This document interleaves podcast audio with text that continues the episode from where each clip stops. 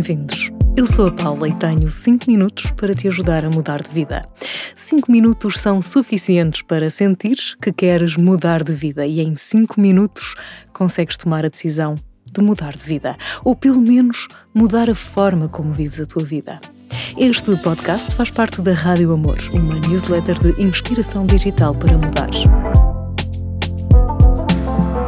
Voltamos ao estafado mudar de vida, porque afinal é para isso que aqui estás, não é? Então tenho más, tenho péssimas, péssimas notícias. Mudar de vida não é fácil, nada fácil. Há centenas, centenas não, há milhares, talvez até milhões de bullshit na internet a explicar como mudar de vida. Então, por que não mudamos? Porque raios. É difícil, é mesmo muito difícil.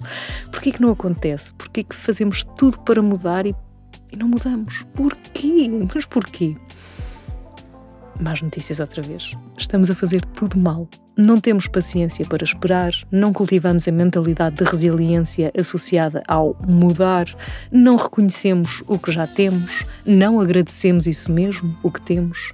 E de nada adianta estar grato pelo pão e a comida na mesa se não estiveres verdadeiramente grato pela vida e tudo o que respeita a tua vida.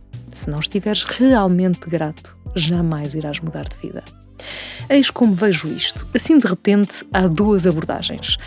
Ou talvez até três. A espiritual, baseada no poder da manifestação e da visualização. Aquela assim um bocado New Age, baseada no confia. Confia em quê? Se fomos ensinados a ser como São Tomé, ver para crer e outra mais objetiva, muito usada por coaches e mentores, dos vários passos e exercícios que nos clarificam as ideias, mas que muitas vezes não mudam nada. Para uns é o trabalho, para outros o amor e para muitos é tudo. Começa na falta de autoconfiança e autoestima, segue para as relações assim assim abusivas, quando não tóxicas e ou e ou violentas, e empregos, empregos de merda, que nos tornam ainda mais infelizes um passo de cada vez. Observar, analisar, ouvir o nosso eu interior. Para, para tudo, porque eu cá não ouço nada. Como é que se faz isso? Quantas vezes eu já ouvi esta frase? Sobre isso, Falamos depois. Vais ter de esperar pelo próximo episódio, porque se não consegues ouvir-te no silêncio, ou mais importante ainda, ouvir-te no imenso ruído da vida de todos os dias, é mesmo por aí que tens de começar. De pouco vai adiantar um coach, um mentor, rezas, meditações. Não interessa. Se saltaste o passo básico, que é ouvires o que tens para te dizer, e não, atenção, parênteses, não é ouvir o que estás a pensar, é ouvires o que o teu pensamento não diz, porque é aí que está o teu verdadeiro eu, livre de amarras, de ideias pré-concebidas, da pressão social, da pressão do outro e da pressão que colocas sobre ti próprio. É escondido por baixo de todas estas camadas que estás tu, a pessoa que és e que sempre sonhaste ser. A tua criança, eu sei, eu sei, também está na moda a cena da criança interior e da ferida da, da criança, mas é mesmo verdade que precisamos de resgatar a criança que um dia fomos para perceber afinal quem somos e para onde queremos ir. O tema do momento é o da manifestação, sim, mas o tema do momento é o da cura, porque afinal somos todos filhos do trauma. É um facto, não há, não, há como, não há como inventar. Somos todos filhos do trauma e precisamos curar as nossas feridas interiores. Eu lembro-me de documentar esse trabalho quando, quando escrevia O Urbanista, numa fase em que percebi que era na infância que estava o segredo. Voltemos a fevereiro de 2017 e passo a ler. Qual é o momento em que nos tornamos tão chatos que tudo importa mais do que realmente importa, que perdemos a vontade do que sempre nos fez sorrir, que deixamos de ser capazes de sorrir só porque sim ou de fazer alguma coisa que ponha em causa a nossa compostura? Quando foi que passámos a pensar mais no que os outros pensam do que naquilo que de facto pensamos? Quando é que foi isso? Quando é que aprendemos a refriar os ímpetos por medo do que possam dizer sobre nós? De evitar o que nos dá um gozo do caraças porque nos podem apontar o dedo do género. Aquela ali, que maluca. Isto para vos falar de baloiços. Na altura estava a escrever sobre baloiços. E eu, eu confesso, eu só deixei de andar de baloiço porque normalmente proíbem a entrada a pessoas da minha idade ou inventam limites de peso e altura. Apenas por isso. E tenho pena. Porque se há coisa que eu gosto é de baloiços. E vocês gostam de baloiços? Também nessa altura fiz um outro exercício relacionado com o que mais gostávamos na infância para tentar perceber o que é que poderíamos gostar na idade adulta.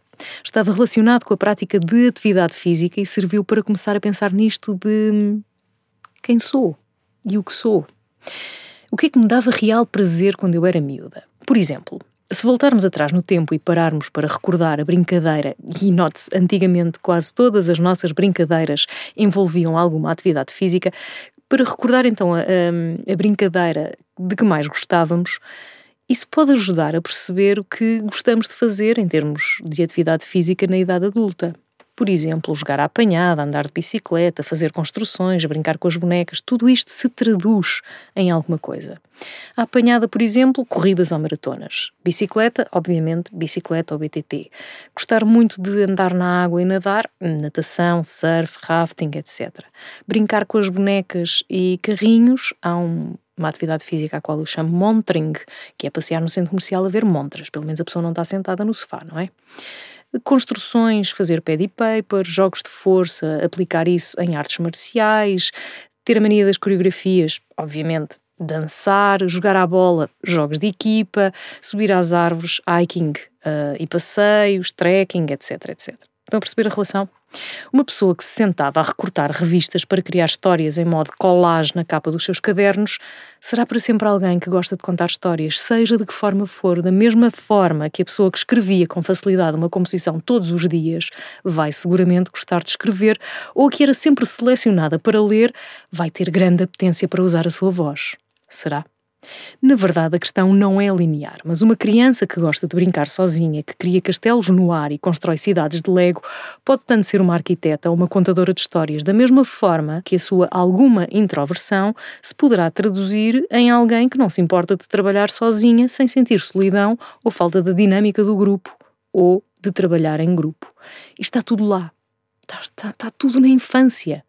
E a infância foi calada pela turbulência do crescimento e o caos da vida adulta, que pode anular por completo aquilo que um dia fomos ou estávamos destinados a ser.